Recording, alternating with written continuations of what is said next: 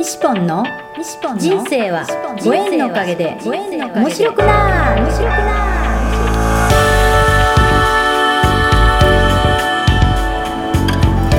3秒で幸せ。心のユートピア。ありがとうの森ランド幸せは言葉で決まります。嬉しい楽しい幸せ。ありがとう。聞いてくれたあなたにいっぱいいいことがありますように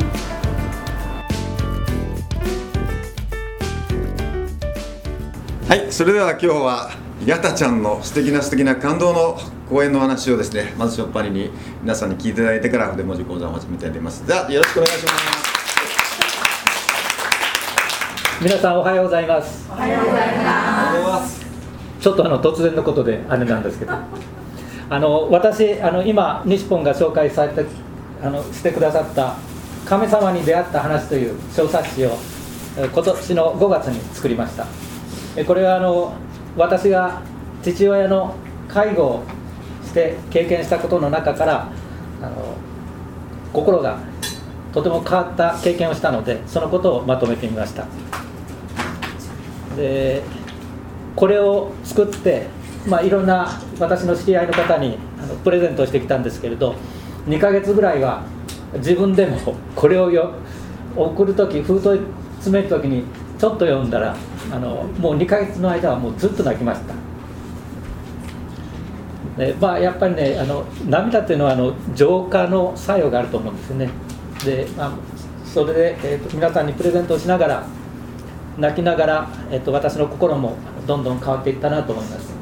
で2ヶ月ぐらい経ったらあの泣かなくなりました。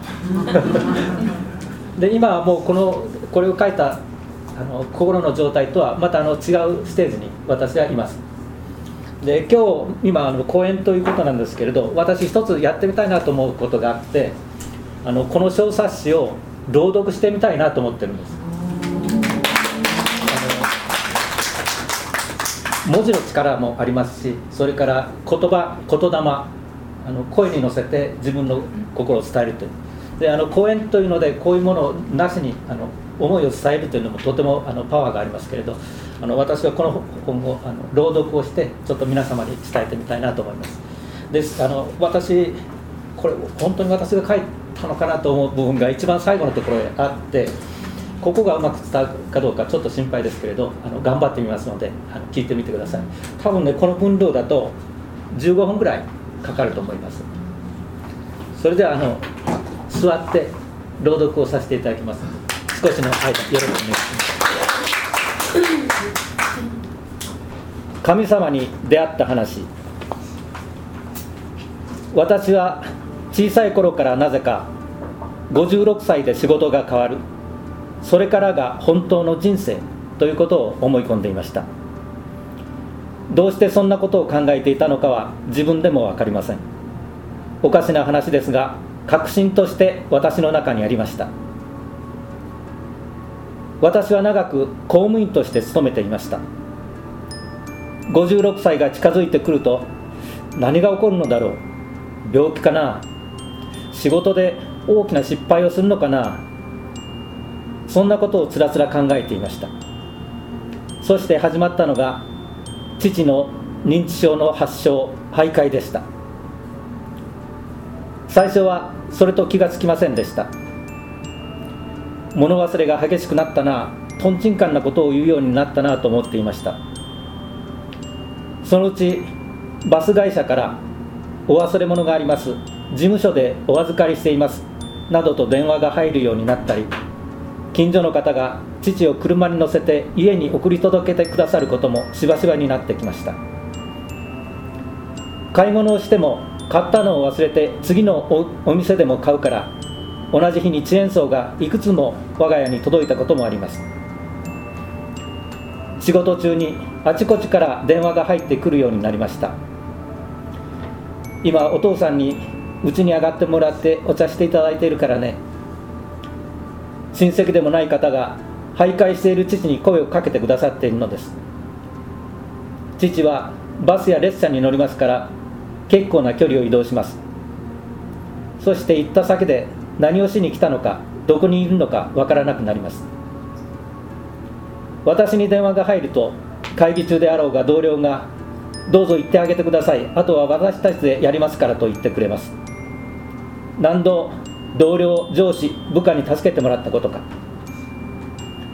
しかし公務では退席が許されない場面もあります。メモが手渡されても当然ながら公務優先です。このままでは講師どちらにも迷惑がかかる。56歳で仕事が変わるとはこのことだったんだなと思い退職を決意しました。上司に相談すると何とか手立てもするから職を続けてくれないか一緒に仕事をしてくれと慰留を受け1年間考えてみてくれそれでも君の心が変わらないようならその時もう一度考えようとまで言ってくださり職場も我が家の近くに移動してくださいました。何かあった時にはすぐに自宅に帰るなどの対処ができる環境に置いていただきました。職場の仲間には言葉に言い表せない恩義を感じています。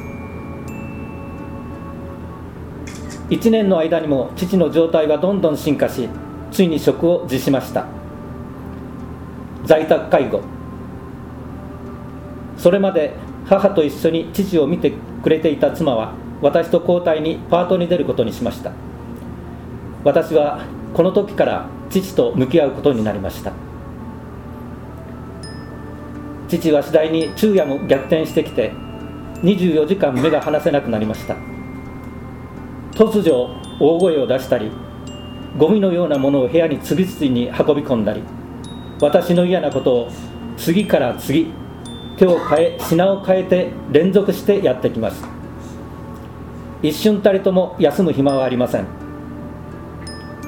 当初父の一人くらいは私が面倒を見てやると意気揚々としていた私もマイナス言葉を四六時中吐き捨てるように浴びせられ続け2年3年経つとさすがにぐったりしてきました。生活時間は不規則になります。たまに父が入院することになると家族が付き添って個室という条件でないと受け入れていただけません。介助者用ベッドで父に付き添いあぶれないように高速具で固定された状態で横に寝ている父の姿を見ていると情けないような気分に包まれて自然と頬を伝うものがあります。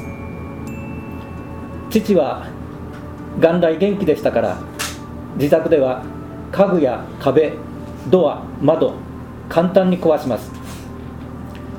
父はわざとやっているんじゃないかと思えるほど次から次に物を壊し父のものを私が盗んだと疑い罵ります。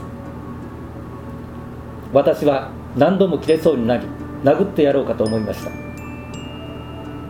今新聞やテレビなどで虐待の話が報道されることがあります。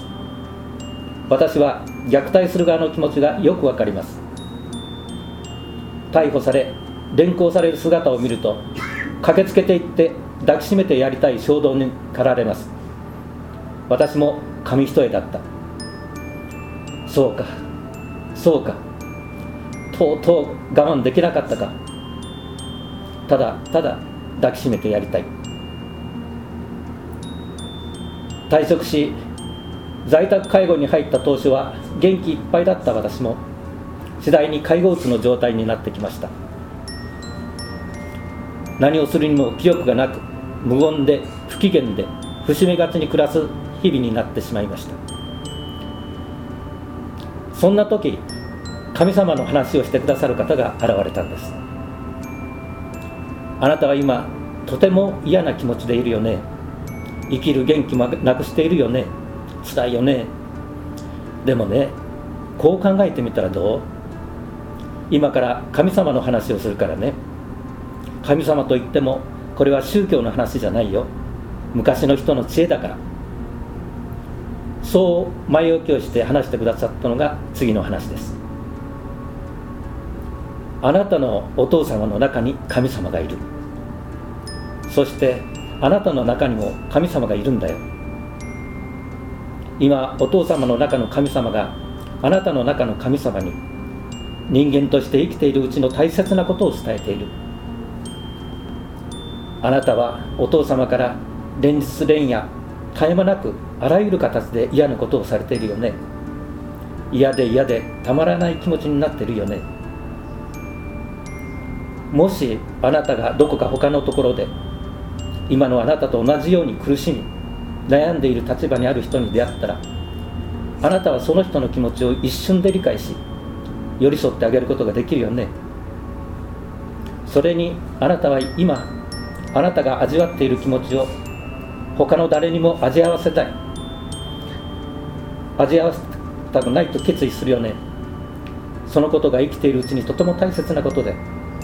そのことをあなたのお父様の中の神様があなたの中の神様に親子だからこそ今鬼になって伝えている。そう考えてみたらどう？これは宗教じゃないよ。昔の人の知恵だから。神様とか目に見えない世界の話は当時の私にはにわかには信じがたいものでした。私は長年公務員をやってきましたからガンガンの唯物論の世界にいました。公金というお金を扱い建物を建て道路を作りプランニングにしても数値化できないものは後に進捗や効果を測定できないので目標にするのは数値化できるものに限るという環境にありましたから神様とか聞いても本当に失礼ながら何それという状態でした。それでもこの神様という言葉だけは心の隅に引っかかっていました。それから45ヶ月経った頃でしょうか。父を介助のために車椅子からベッドに抱きかかえて移しふと目を覗き込んだ時父の瞳が深く深く澄み渡っているのにドキッとしました。その瞬間あ神様がいると思いました。根拠は何もありません。そう理解できた瞬間があったのです。それからの私は180度変わりました。嫌で嫌でたまらなかった父の言動の全てが私に大切なものを伝えてくれていること教えてくれていること導いてくれていること全てが感謝ありがたい。父の手が汚れていれば湯を汲んできて濡れタオルを作って拭いてあげる。さらには拭かさ拭かせていただくまでに気持ちも変化していきました。介護が重労働から感謝に変わった瞬間でした。いつしか家族にも笑顔と笑い声が戻り父がズボンを服のように頭から着ようと悪戦苦闘している姿を見ると以前なら何をしょうんならと土星で取り上げていただろう行為もダメダメそのネタは以前にも見たよ。もっと新しいことをやらなきゃ。と妻と笑い転げながら眺めることができるようになりました。お風呂も妻と2人でもっとこうしたら父を楽に出入りできたり体を洗うことができるんじゃないだろうかといろいろ工夫したりと気持ちが明るくとても楽しんで介護ができます。認知症というのは不思議で時にちゃんと回路がつながる瞬間があります。ある時車椅子の父の前にひざまずいて足を洗っている時ふと見上げると私を見下ろす父と目が合いました。そして父の口から「ありがとう」の言葉。私は風呂場へ猛ダッシュ。わけのわからない涙が滝のように目から溢れ落ちてきます。風呂場で肩を揺らし内臓がよじれちぎれるような思いでおえつしている時にまた不思議な体験をしました。何か大きな大きなものを感じた時ほんの数秒23秒長くとも45秒の間にものすごい高速でビデオテープ古くてすみませんが流れるように幼少の頃から現在までの私と父との関係を見せられました。父は戦争のこともあって学校に行けずいわゆる学のない人です。新聞を読むのも指で文字を押さえながらたどたどと声にするような父です。その父が社会の中でいっぱいいっぱいに恥をかきながらそれでも懸命に幼い私を育ててくれていました。もうはるか彼方に忘れてしまっていた父との関係を一気に召さられた私はこんなにも愛されていたのかと打ちのめされるような衝撃とともに無償の愛というものに思いを馳せました。この経験で私は本当に自分が変わったと思います。何があっても大丈夫。どんな人も全ての人が大丈夫。どんな状態にあったとしても大丈夫。全ては愛の中にあります。私は今出会う全ての人の中に神様を見ています。見た目の美醜など関係ない。そもそもありません。全てが美しい。全てが愛の中にいます。私は今新しい人生を歩んでいます。私の人生で出会う全てに感謝します。最後までお読みいただきありがとうございました。という教科で。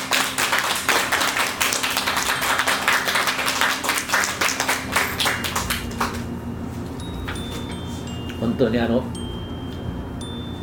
全ての人が神様だと思っています。で当時はみんなそれぞれの中に神様がいてそれぞれ別々の神様と思ってましたけど今はもうあの全部同じ同じ神様だと私は思っています。最後まで聞いてくださってありがとうございました。ありがとう。